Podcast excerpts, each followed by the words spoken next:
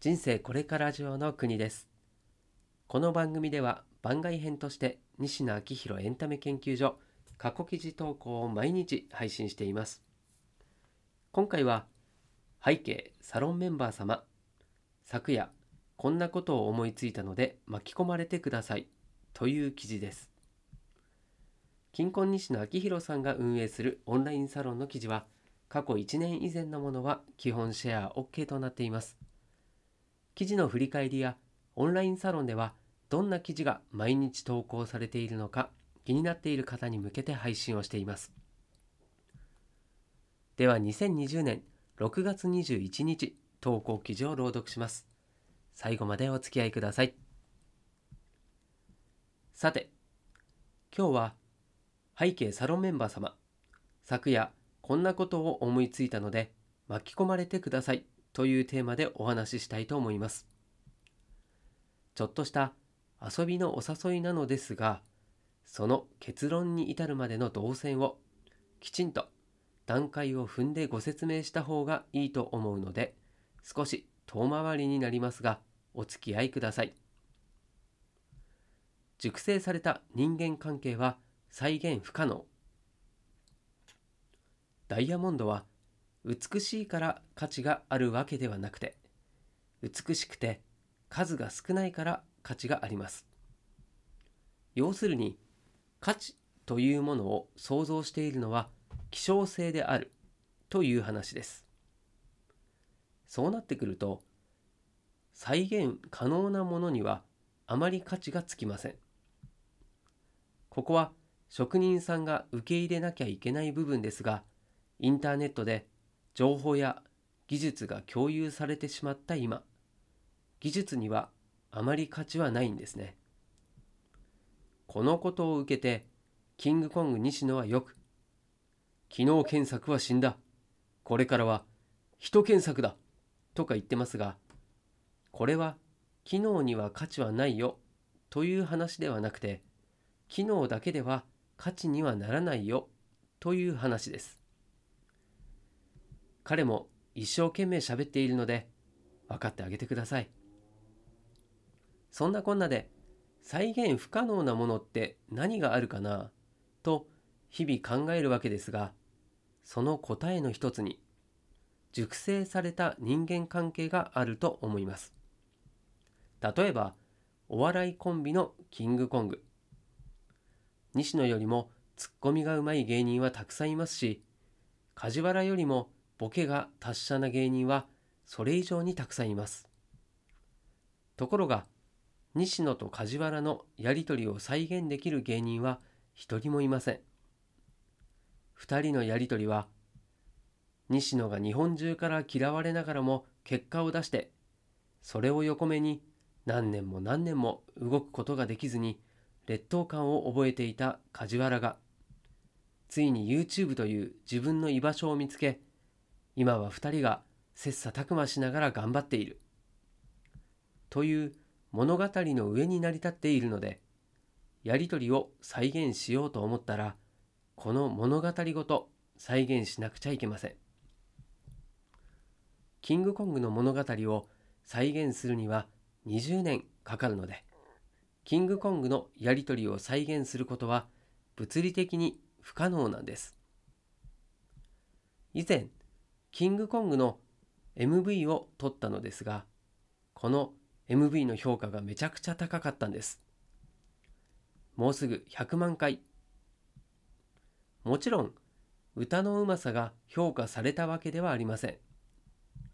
西野はシンプルに音痴ですし、梶原は中国の方のような日本語で歌っています。視聴者さんの胸を打ったのは一点。キングコングの奇跡。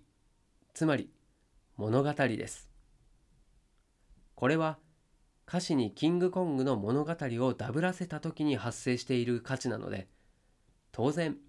キングコング以外の人間には再現不可能です。その時々で優秀なパートナーと組んで離れて組んで離れてを繰り返していればポイントで結果を出すことは可能ですがそれは技術に寄せたものなので長期的に見ると大きな価値は生まれません。うまくいかない時もこいつといると決めてしまうことで初めて物語が生まれて時間の経過とともにその物語の価値が大きくなっていきついには技術を凌駕します。技術が価値を持たなくなった時代は生涯のパートナーを決めてしまうことが結構大事だよね。というのが今日の前半のお話です。このことを踏まえて後半へ。サロンメンバーと世界を回る。今回の遊び過去後ほど発表します。を企画した時にまず最初に決めたのはサロンメンバーだけでやるということでした。外部に発注すればもっと優秀な技術者がいるのかもしれませんが取りに行くのはそっちではありません。サロンメンバーの山田太郎くんかっこ仮とやることを決めて山田太郎くんがどれだけポンコツをぶちかまそうが壁にぶち当たろうがとことん付き合う。そこで熟成される人間関係物語を取りに行った方が最終的には大きく化けそうです。そしてやるからには世界中に展開できる遊びの方が楽しそう。そうなるとまず考えなきゃいけないのは世界展開を阻む問題についてです。作品を外に持ち出す時の最大のネックはクオリティではありません。クオリティは根性でカバーできるので一番の問題は移動コストです。例えば漫才を世界に発信することはできません。キングコングの漫才をスペインに持っていこうと思ったらキングコングがスペイン語を学びスペインの間を学びスペインの文化を体に叩き込まねばなりません。どれだけ頑張っても5年はかかるでしょう。移動コストがかかりすぎるんです。サーカスを外に持ち出すのも大変です。劇団員およびスタッフの交通費宿泊費機材の配送費テントの設営費膨大な費用がかかってしまって大体の場合は費用が回収できないからやめておこうという結論に落ち着きます。サーカスのクオリティが高かったとしても移動コストがそれを許さないわけですね。サロンメンバーと海外日本の地方を転々と回せる遊びをするには移動コストが安いコンテンツであることが大前提となります。じゃあそれって何なの？いよいよ結論です。人形劇団を作ろう。去年パリのリクサンブール公園の中で小さな小さなマリオネット劇場を見つけました。人形劇が上演されている劇場です。気になったのでチケット500円ぐらいを買って中に入ってみるとなんとさっきチケットを持っていた受付スタッフがマリオネットを操っているんです。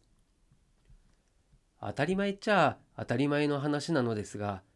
ステージに出る役者さんは人形なので受付スタッフとマリオネット操作の兼業が可能なんですね。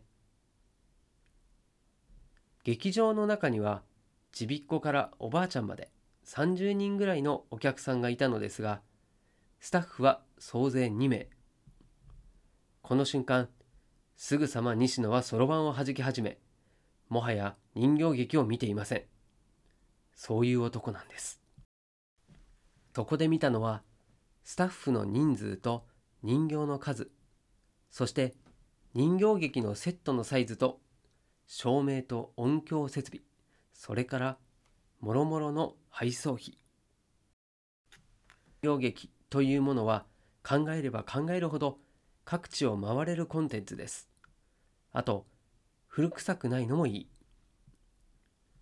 組み立て式のセットを開発すれば寺でも砂漠でもグランドキャニオンでも再現可能です。言葉の問題もありません。声優さんにセリフを吹き込んでもらった20から30分の音源に合わせて人形を動かせばいいので現場のスタッフが演じる必要はない。僕の絵本のストーリーはちょうど2 3 0分です。あれをそのままやってしまう。そんなこんなでサロンメンバーさんと人形劇団プペルを作って各地を転々としようと思っておりますので巻き込まれてくださいというのが今日の結論です。とりあえず今探しているスタッフは2名です。1パペット作家さん。2プロジェクションマッピングのクリエイターさん。我こそはという方がいらっしゃいましたらご自身の作品の画像動画を貼ってコメント欄までメッセージをください人形劇団プペルを作りましょう以上現場から映画公開前のどのタイミングで新しいプロジェクトをスタートさせとんねん西野がお送りしました。はい、ということで今日の朗読は以上でございます。機能や技術、クオリティだけでは価値価値がなくなった昨今。物語が大事という前半の話と世界展開を阻む問題は移動コストという話からまあ、まさかね人形劇団が出てくるとはちょっと想像予想もできませんでしたがなるほど確かにおっしゃる通りで面白そうですね。まあ、またこれをサロンメンバーだけでやるというところに意味があるんですよね。物語を作るというところからいきますと人数が多いこのサロンならではの新しい試みなんじゃないかなというふうに思いましたんでねどうなるか交互期待楽しみです。はい、ということで、今回も最後までお付き合いいただきましてありがとうございます。こちらの記事や朗読がたくさんの人に届くようシェアしていただけるととても嬉しいです。ではまた明日この場所でお会いしましょう。お届けは国でした。したっけね